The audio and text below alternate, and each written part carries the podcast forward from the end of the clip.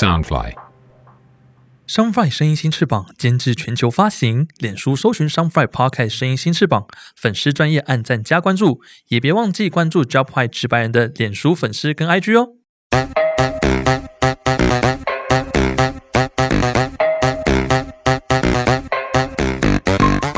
是否觉得生活压力大，职场总是遇到令你不顺遂的大小事呢？直白人第二季带你更深入了解职场的秘密及精彩的人生经历，更辛辣、更劲爆的话题，千万别错过哦！每周二跟四，Job High 带你进入直白人的世界观。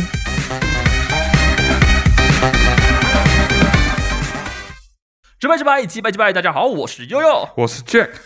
Yeah，Jack，我们今天这位来宾，他其实跟我们的上一集是有点关联性，对不对？对，而且也是一个我曾经向往过的一个工作。等一下，你知道你这句话，你每一集好像每次你都会想说，这是我曾经向往过的工作。你到底有多少工作你曾经向往过？没有，我跟你讲，这一次的工作是我真的想，我曾经真的想做过，而且是走社会那边的。走社会，这跟你曾经想要当民意代表、想要选总统是一模一样的吗？对，没有错。哎，我真的曾经有考虑过要去选里长，嗯，真的，我没有骗你哦。但是好啦，这个之后你的梦想就破碎了，你要面对你的现实。对，现实是残酷的。好，因为上一集呢，我们我们邀请到北然先生，他是用故事，就是希望用故事来带给大家不同的人生观点，然后从他访问的来宾的对象啊，然后从他们的故事当中，给我们很多的听众朋友一些人生的历练跟经历。那今天这位来宾呢，他跟我一点也有小关系，对，那他是这个记者出身，所以他很喜欢用一些文字的方式去表达他想要表达的东西。我们就欢迎我们今天的来宾 Susie。嗨，大家好，我是 Susie。哎，Susie 她跟我呢是现在在同一家公司上班。那她现在在这家公司本身的工作是什么呢？来跟大家介绍一下。嗯，就是负责做杂志，对，然后我们也需要就是邀请访问的人，然后也要写稿，然后跟专访，然后我还要再做杂志的一些后置的。的工作就例如说排版，然后或者是呃跟设计讨论，然后还要送印刷厂印出来，这样我觉得整个一条龙的流程。我觉得作文字编辑真的很不容易，因为我是一个非常不爱看书的一个人，加一，我也是。看到文字就会想睡觉的一个。对我一直很，我一直很努力要培养我自己看书的习惯，但是一直没有办法。看到文字就会想要睡觉。你这样对文字工作者来说打击很大。完了完了完了！没有没有没有没有，失敬失敬啊！直接流下一行泪。我们说，哎，是怎样？没有啦，其实就是呃，看书我可能会比较偏向就是看就是武侠小说啊，小说类型的，就是比较有故事性的，比较生动，嗯比较容易看得进去。可是如果看很多的一些比较文绉绉的东西，我可能 大家应该都是这样啦。太累了。对对对它，是一个睡眠失眠者的一个好物，你知道吗？就是你知道，我每次我打开手机，然后看一下文字，之后就就会开始去跑 IG 了了，然后或者是看那个 YouTube 或 Netflix。哦，嗯对，有时候想要假文青一下，结果假文青不到三秒钟，然后就破功。你别了吧？好啦 s u s i 呃呃有跟我说过，他是以前想要读新闻系嘛，嗯，然后为什么突然去读中文系？其实理由还蛮简单的，因为我原本是我是台中人，然后就是想说，因为呃想要读新闻系的话，可能就是像世新啊，或者是像正大啊等等，就是跟新闻类型比较相关的科系，几乎都在台北。然后那时候就是呃，我爸妈就说，那如果考上私立的话，那你就干脆留在台中就好了。然后我也没有，我也没有想很多，我就觉得反正就是我也蛮喜欢中文系的，也没有什么不好。那我觉得就是只要等到我毕业之后，就是想要再去做新闻相关的工作，应该也可以吧？对，那我就留在台中，乖乖的读了中文系。但我也蛮喜欢中文系的啦。哦，那那时候世新有考上吗？其实分数是可以的，但但是就是呃，在填志愿的时候就没有填了。就是把它填在比较后面，就想说啊，如果就是东海没上的话，就算了，那我就去读世新这样。嗯结果就读了东海，哦，东海也是不错的学校。对啊，对，然后就是比较文文科类型的学校啦，对。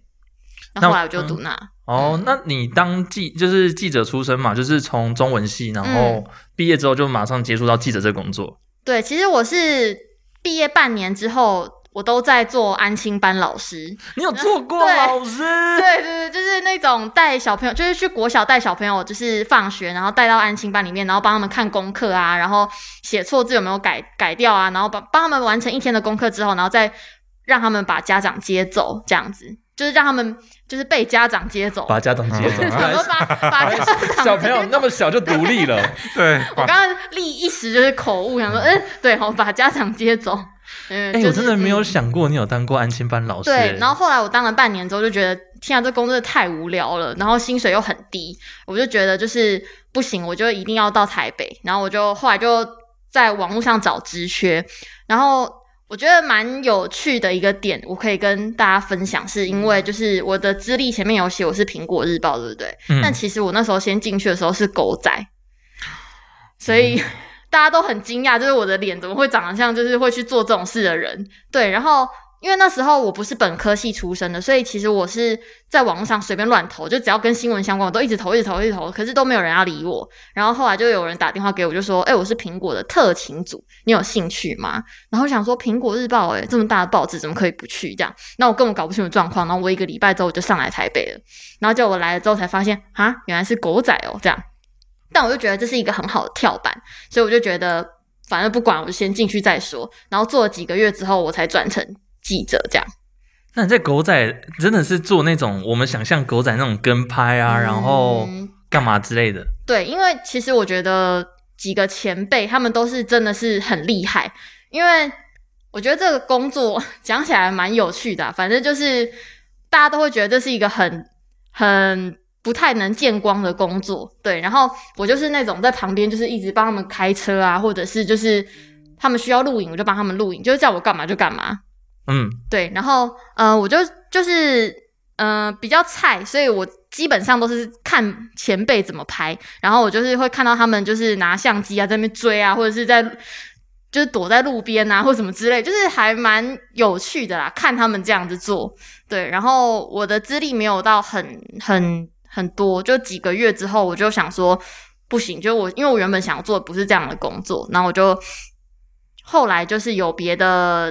报纸就来找我，然后就说要不要就是来当编辑，这样社内的编辑，然后我就去了，嗯，哦，所以苹后来就慢慢转成记者，所以苹果日报的话是没有当过记者，是就嗯单纯的是狗仔而已。对对对对对。然后后面的话才慢慢变成记者对。对对。但是在当狗仔的时候，他们有让我练习写新闻，所以应该算是培养我写新闻的一个蛮初始的地方。对，所以那时候写的新闻算，因为毕竟是拍照，然后狗仔嗯写新闻稿嘛，所以那个标题应该都蛮耸动的，对不对？标题其实不是记者下的，是也不是狗仔下，是编就是就是公司里面的编辑下的，哦就是我们写的新闻，其实他们不会让我写那种很。很就是那种偷拍的东西，他们其实会叫我写一些特稿，就是训。我不知道为什么那时候主管特别爱训练我写这些东西，然后我就写一写之后，然后反正丢给编辑，他们就会去下标题，然后就送出这样子。我有个问题想问，就是嗯你那时候当狗手的时候，狗仔的时候有没有遇过？就是因为有些经纪人可能想要炒作一些艺人，嗯，炒作他自。己家艺人，那你有没有你们有没有遇过？有啊，就其实我觉得这这工作，就虽然感觉很像是狗仔在做一些很不不好的事情，但是其实有时候就是有些人会需要版面的时候，反而会来找你。然后就有时候主管就会跟你讲说，哦，今天哪个艺人跟我们讲说他在哪里哪里会做什么什么，然后你就你们就去拍吧。然后呃，就是他们就是会自己提供自己的地点啊，或者是要做什么。schedule 对，就是想要就是有一些版面的曝光这样子，然后我们就会知道说，哦，原来这些都是 C 的，然后就是会就有点像是互利的关系这样子吧，嗯，那我想问一下，这些都是经纪人私底下跟你们谈，所以本身艺人他是不知道的。艺人应该是知道的，哦，他艺人也是为因为有一些我们主管是因为我觉得苹果日报的主管们就是很神通广大，所以他们跟艺人朋友都关系很好，所以他们有时候是直接联联络本人的，对、哦，这个内线真的就是你的人脉打好，你要什么就有什么，对吧？对。要版面有版面，嗯。要资源有资源，好对，屌哦！所以嗯，但反正现在苹果日报纸本也收了嘛，对对对对，收掉了。对，反正就是嗯过去的事情。嗯，也是个蛮不错的经验。那你之后转成记者之后是跑什么样的线？我之前跑过很多，电视也有，然后后来就是电影跑比较久是四年，前面电视的话跑了大概一年多，嗯，因为电视的话其实主要就是分成戏剧跟综艺，然后就是反正就大家在电视上看得到都是我们的范围，只是说我们这个线路的记者，我们还会再分成好几个线，就例如说综艺线，然后戏剧线，然后呃等到可能像是金钟奖的时候，我们就会大家一起全部一起合力的跑这个奖这样子。对，那平常呢，就是像戏剧有可能宣布要拍什么戏的记者会啊，或者是他们要宣传的时候需要做专访啊，那他们就会需要就是我们去采访这样子。所以你真的就是像我们电视上看到拿麦克风啊，但是说然后那边问问题吗？就是记者其实有分电子跟平面，电子就是大家在平常就是在那个电视上看到就是那种跪着举麦的那一种，他们就是电视台的记者。然后我们是平面的话是写报纸的，所以可能就是在那个举麦之后。然后艺人呢就会移到一个位置，让我们就是大家坐在一起访问这样子，然后才会生出隔天报纸的内容。对，那举麦的那一种就是是电视台的记者的访问，就比较短，然后也比较有，他们是为了求画面而而存在的。对，嗯，那你进去的话是可以自己选要什么线，还是他们是帮你分配好？是。那时候是被分配好，因为那时候就很菜啊，就是进去之后也根本不知道自己要干嘛。然后有，因为我原本是呃，就是公司里面的编辑，就是有一点像是那种，就是哎，别人跟你说，就是今天有什么样的新闻，然后丢给你写，你就写一写，然后也不用出去外面跑活动的那一种。然后有一天主管就跟我讲说，哎，你从明天转成外勤了，然后你就是跑那个，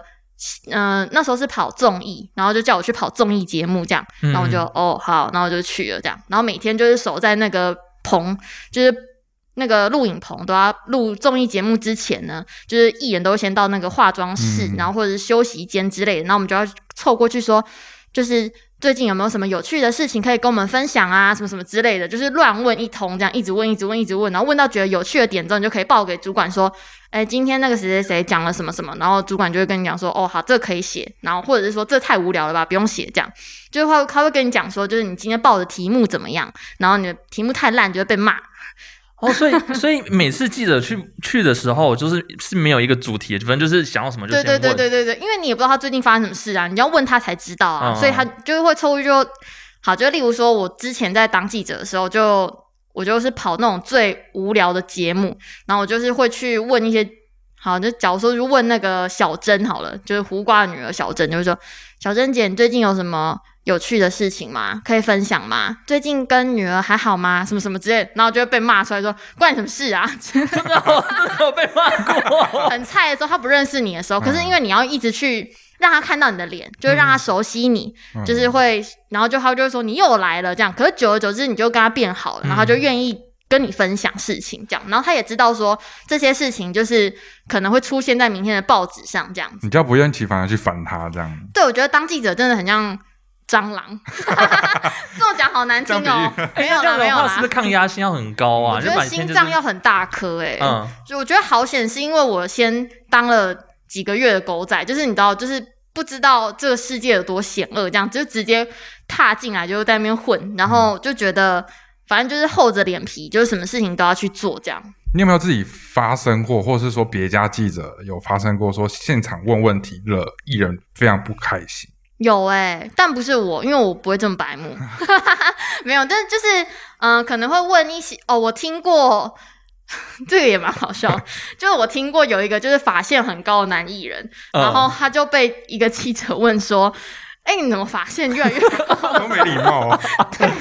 很没礼貌。然后当场气氛，因为那个人算是一个蛮有名的演员，然后他就是比较重视自己的形象，然后大家对他的评价也都是演技很好，然后就是比较严肃一点的感觉这样。然后就没想到那个记者问他说：“哎，你最近怎么发现越来越后退啊？就是有没有去可能做一些补救方法或者什么之类的？”然后大家就就是因为我是在旁边等着下一个专访的人，然后就觉得天哪，这空气整个凝结住，觉得太尴尬了。然后就旁边其他工作人员就说：“好好，下一题，下一题。”这样子。然后因为那个人的表情已经开始僵了，然后就觉得天哪，气氛很尴尬。嗯，所以你们都是这样子，就是排队过来问，那这样会不会有问题重复啊？还是会大家一起，有有大家一起问的时候，就是平面的访问，就是例如说，可能一个活动结束之后，艺人就会下来，就是结束电子的访问，就会跟我们一起聊。然后我刚刚说的是专访，专访就是每一家都会轮流进去，就是跟这个艺人就是访专访他这样子，对，哦，然后可能重可能题目会有点重复啦，可是你就是要一直绞尽脑汁的去想一些不一样的题目，让他可以可能有效果的啊，或者是他可以回答出比较跟别家不一样的东西，天啊，这真的很需要你的脑袋，就是不断的一直在运转，运转，不然卡住的话会很尴尬。有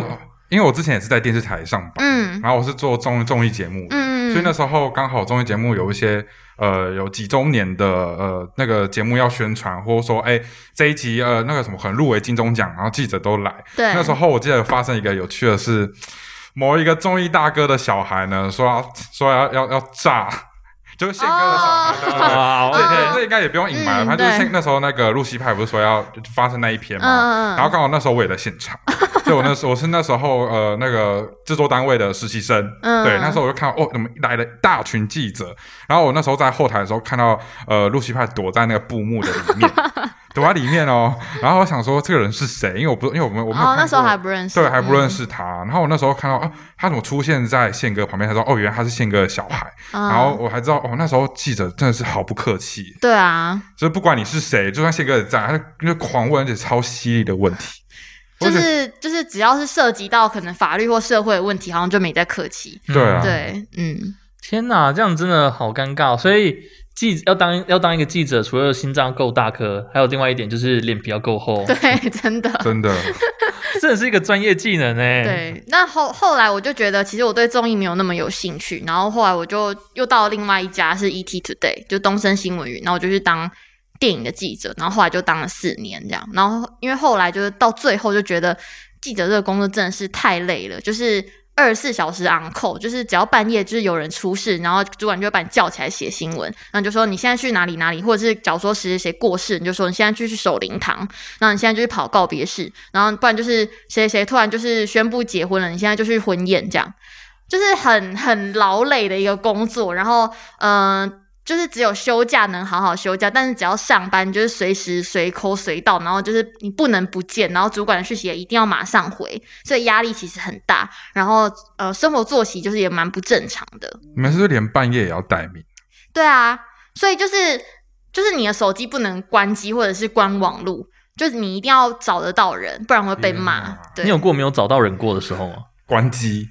我没有哎、因为我都是还蛮战战兢兢的，哦就是我都不敢就是关机或什么。对，哎、这样子压力很大哎、我没办法，就是我在睡觉的时候，突然主管打电话给你说，你现在跑去哪里？跑告别式，你去跑婚礼，干嘛干嘛干嘛？对，这样真的，我真的真的没办法。对，所以就是后来就觉得说，天啊，这个工作就是我已经有尝试过，也做了蛮多年了，我就觉得好像也够了，那我就想要去转换到别的，就是也是文字相关，但是可能是做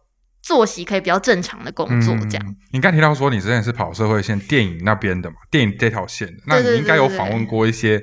比较难访或比较难搞的 A 咖 B 咖演员。嗯，电影的不管是导演啊，或者是演员，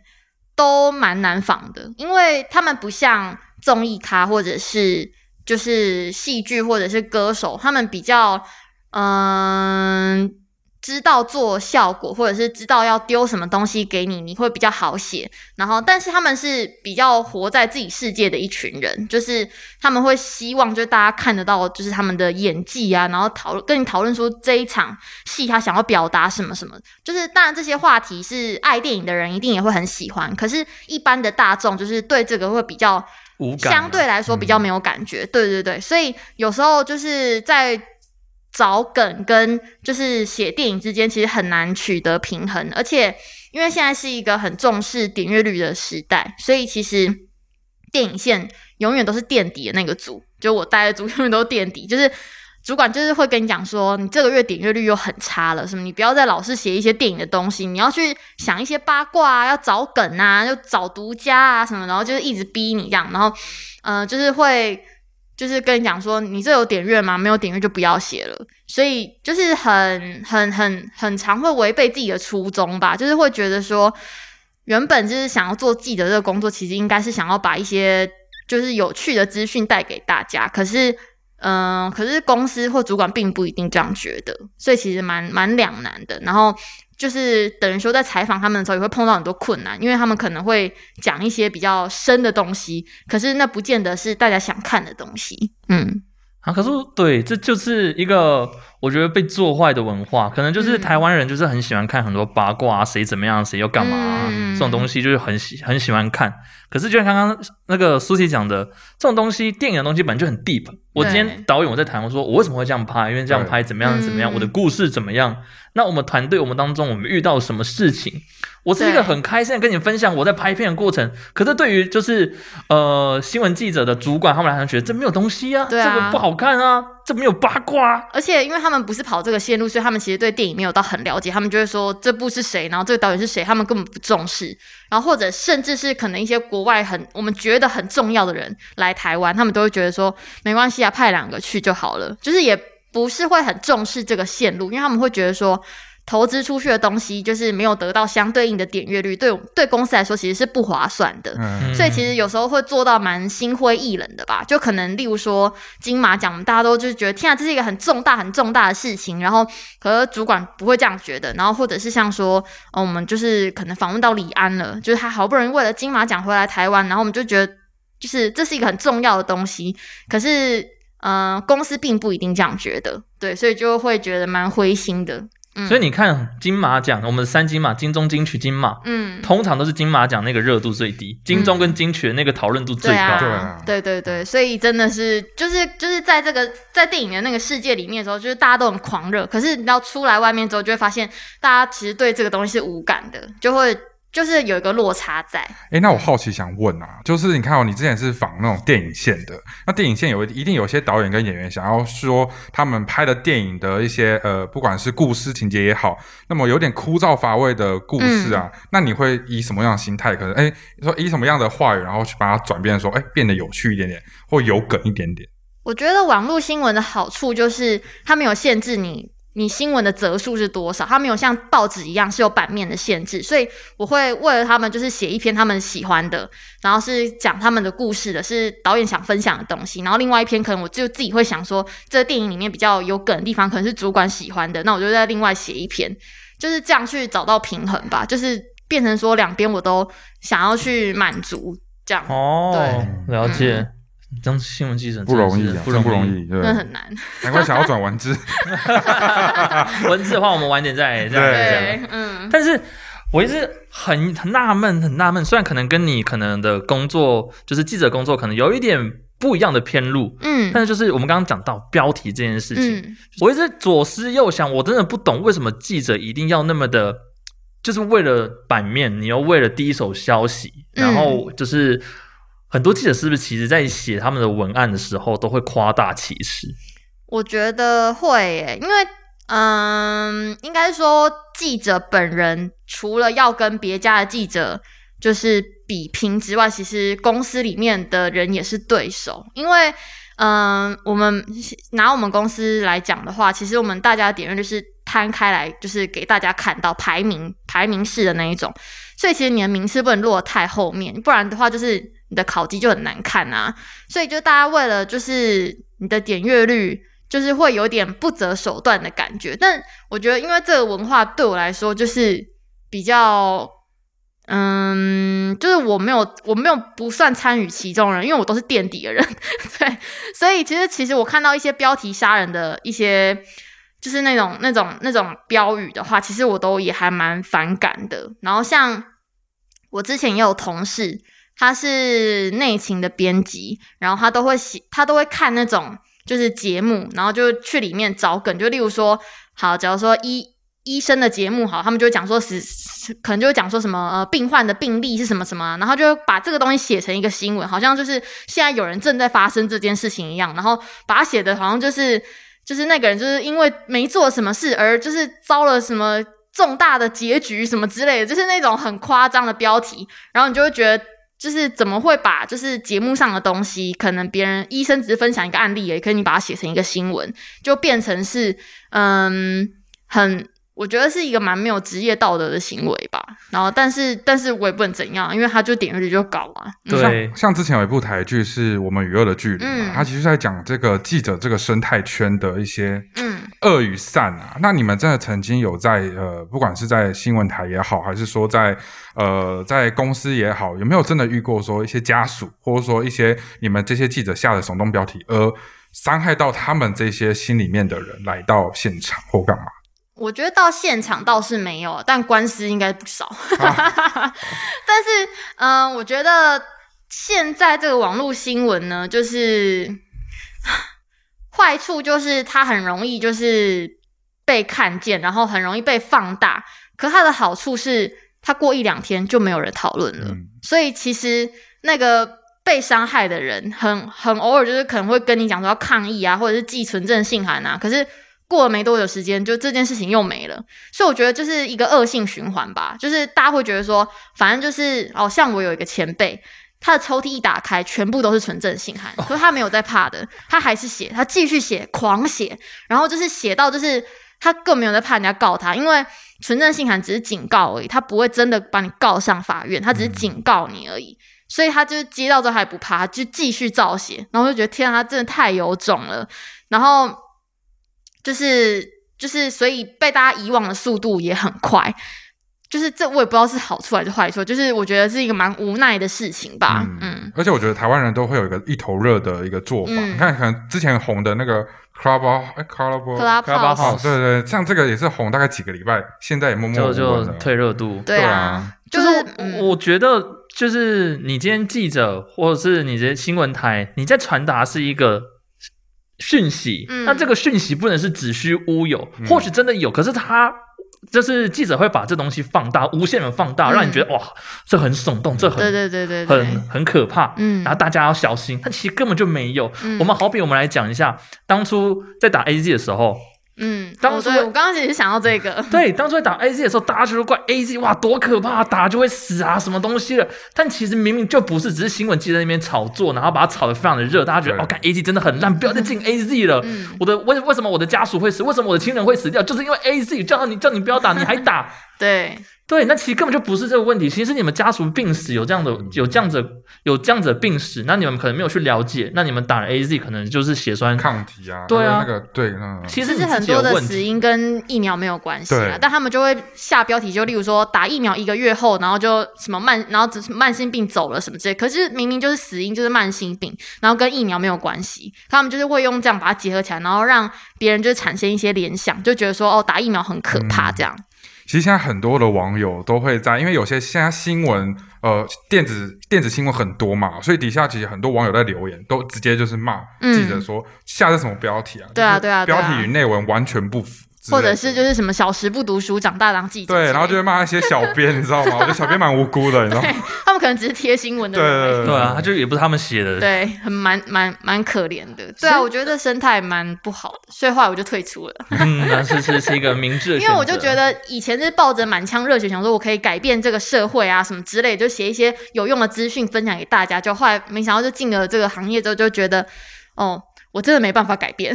我们曾经都有抱持着我们想要改变某个东西，就想说嗯我们我们来做，我们可以做改变。结果后面觉得干没办法，一个人力量真的太小了，真的太大家全部都是黑的，只有你一个人是白的，嗯，没办法打敌得过他们。就是与恶的距离啊。对啊，对啊，然后公司主管就会跟你讲说啊，你你没有点阅率的话，你觉得这家公司生生存的下去吗？那如果公司活不下去，那你活得下去吗？那就哦，所以说就挨骂的份。我我我们来到一个比较客观的角度，我们来分析这件事情。所以如果要当一个记者，我们刚刚前面讲到说，你就是你的心脏够大嘛，嗯脸皮要够厚，嗯脸皮要够厚。那再来就是，是不是当记者其实都没有良心，就是要把你的良心跟你的道德全部都舍弃掉。嗯，我觉得这个现况来看的话，有一半是这样啊，但是我觉得有一半的记者不是主流媒体的记者的话，我觉得还是是值得鼓励他们的。嗯就是一些小众的网络记者，或者是自媒体，或者是一些就是独立的品牌，其实他们也是做的非常辛苦。那我觉得他们其实也可以被称之为记者，只是不像大家台面上看到的，就是几个大电视台或几个大的嗯、平面媒体。所以嗯，我觉得一半一半吧。当然，就是有没良心，你才能够有钱啊。对，但是我觉得做记者还是要有一点道德良知啊，就是你应该要明辨是非。然后我觉得，嗯、我觉得教会大众就是媒体试读这件事情，其实也很重要。就是你看到一一个资讯、一个新闻的时候，其实你不应该完全的相信它，你应该要自己去查证，应该要自己去嗯、验证它说就是。呃多方的查证去去知道说这个东西是不是真的，那我是不是可以相信这个频道，相信这个平台？对，那我觉得对大众来说，这也是一个机会教育。而且我觉得记者有个通病，就是因为我之前有出席一场线上记者会的直播，嗯，那那时候刚好我们在跟摄影师在聊说，呃，之前我曾经遇到一个摄影大哥，那他是一个记者，他也兼摄影，那他可能因为他可能就是带着带着机器，然后一个人这样出去，但我觉得有些。记者把自己神化了，就是说我一定要尊重这记者，对你看到你就要毕恭毕敬。哦，那种资深的、那种年长的记者嗯。或摄影大哥的时候，他就觉得说我就是老大，嗯，就是你不要挡在我镜头，你不要挡到我画面。有一次他们很凶哎、对超凶，超凶的，有一次我那时候是在那个有台是做一样是做综艺节目，嗯。那那时候我们请到一个非常大咖的篮球明星，嗯，来到我们现场，对，怎么了吗？没有没事，是不是知道是谁？没有我在猜，反正就是一个很大咖的篮球明星来到现场，然后那时候呃，主持人是某一位大哥的女儿，那就是他刚好。反正反正那时候就是他要访这位篮球明星，那因为我们是制作单位嘛，所以我们还是以节目为重。那当然，因为那个篮球明星一来，各家媒体都来到现场。那那时候媒体媒体区在呃媒体区在一个非常远的地方，嗯那它离呃那个艺人那个什么明星的休息帐篷有点距离。那因为我们所有的制作单位都在中间，要等那个明星呃球员出来，然后我们要捕捉那个节目的画面。嗯，好，我们就有一两位挡到后面的摄影大哥的镜头，哦，他现场就直接骂：“干你娘！你们那你们挡什么挡啊？”就是超凶。好可怕，，现场超多观众，然后各就因为大家都围在球场旁边，他骂超大声，然后我们制作人就回去就转过去瞪他一眼，然后因为我们也不能说什么，因为连那个呃电视台的副总都在现场哇。对，就整个各大的长官都在，那我们也不能说什么。然后我们后来节目退后，我们就在开检讨会，就有提到说，因为那个因为被骂的是某一位工作人员，他心里有点被，就心里不是滋味啊，嗯因为他只是希望说可以拍到一个呃节目的好的画面，却被后面的两三个记者、摄影大哥嗯，这样骂的超大声，然后就对心里有点小受创。那那时候，呃，制作人也不能说什么，他说没办法，因为记者生态圈就是这样子。真的，他们真的很凶。因为有几次我是帮其他记者可能帮忙举麦而已，然后他们就是，例如说挡到他们画面，他们真的会很凶，他们就说下去啦，走开这样子，对啊然后就一直嗯骂脏话什么的，然后就觉得天哪，就是好没品哦。他妈，你就直接拿那个麦麦克风直接敲他头啊！那你关键这这个这个圈子生活不没下，就生存不下去。大哥真的很凶哎、对啊，他们真的脾气都很很爆。不懂不懂，到底为什么对？就是为了抢第一手、抢画面就要这样子。就是我觉得媒体圈资深这件事情还蛮让人诟病的，就是呃，他们会觉得资深就是应该要享有好的待遇，然后就是一定要比就是菜菜的记者，就是呃要有更多的新闻点，然后呃就是电影公司或者是。电视台或者是综艺节目，就给的好处要更多，就是他们会觉得资历这件事情其实很重要，然后而且就是那种前后辈制度也也蛮重的。我觉得在就是礼貌跟伦理上面，我觉得这个 OK 没有问题。嗯我菜鸟嘛，你资深，我尊重你，我就是对你比较有礼貌，这是嗯职场上面的一种道德伦理。但是今天大家都是身为记者，我对啊我们今天就是、嗯我们都要抢第一手新闻嘛。啊，我刚好我的角度就比较好啊，嗯我的位就比较好。那你为什么不先过来卡位嘞？那、如果你提早来卡位就好奇怪。啊，他们就很奇怪啊。对啊，那我还要让位给你。哦，不好意思，大哥，你请啊。那我就慢慢默默的去去后面。对，然后呢，我回去之后，你为什么没有抢新闻？啊，我大哥要啊，对啊，啊，你不会抢哦，哦，我怎么办？我要被主管骂。就两边不是人这样。对啊，好啦，所以苏 u 退就是从记者退休来到了这个文字编辑，果然是一个明智的选，退去了果然是一个明智的选择啦。对啊，我也觉得现在生活过蛮好的。OK OK，嗯哎，嗯，不好说，我刚没有突然没有 get 到，没有没有，就是我我们两个共同的，因为我们在同一家公司嘛。对对对对，所以我们就是比较知道这个嗯。公司的这个生态，圈跟制度。的地方。对。对对对对，好，因为我们上集呢，其实聊了很多关于就是记者记者的一些知识，嗯还有如果你想要当记者的话，就是刚刚那三点嘛，脸皮够厚，然后你的心脏大大颗然后再就是你可以要舍弃你的伦理道德，还有你的良知。如果你都做到以上这三点的话，你是一个很称职的记者，没有错，马上加入记者圈吧。马上加入记者圈。好坏哦，我我这样会不会被其他记者骂 没没差，反正就是我们讲都是事实嘛。我们今天就是把所有的话那个摊在台面上面讲。那我啊，但我们就是、还是希望大家保有一点良知啊，拜托，尽量好不好？拜托。对 有一点良知啊，对，但但我还是要说，不是不完全全部记者都是这样，嗯其实还是有良心的记者。有啦，有有很多啦。其实我身边还是有认识一些有良知的记者，他们就是会坚持说，就是嗯、呃要写对的东西。然后像嗯、呃我们可能有时候会翻译外国的报道啊，然后就是。也务必要求说一定要翻翻译的精准到位等等，就是他们会做很多功课在这边啦。对，那我觉得其实用用心就是有做功课的记者还是很多，只是因为没有就不用心的人真的太多了，所对以就大家都看到他们。这就是一个台湾的文化，嗯就是看你怎么看待这件事啊，每个人观点不一样。嗯，好，那我们上集就到这边结束啦，下集我们继续深入的了解苏西转行之后，他越过越开心的文字编辑。嗯。OK，那我是悠悠，我是 Jack，我们下集见啦，拜拜拜。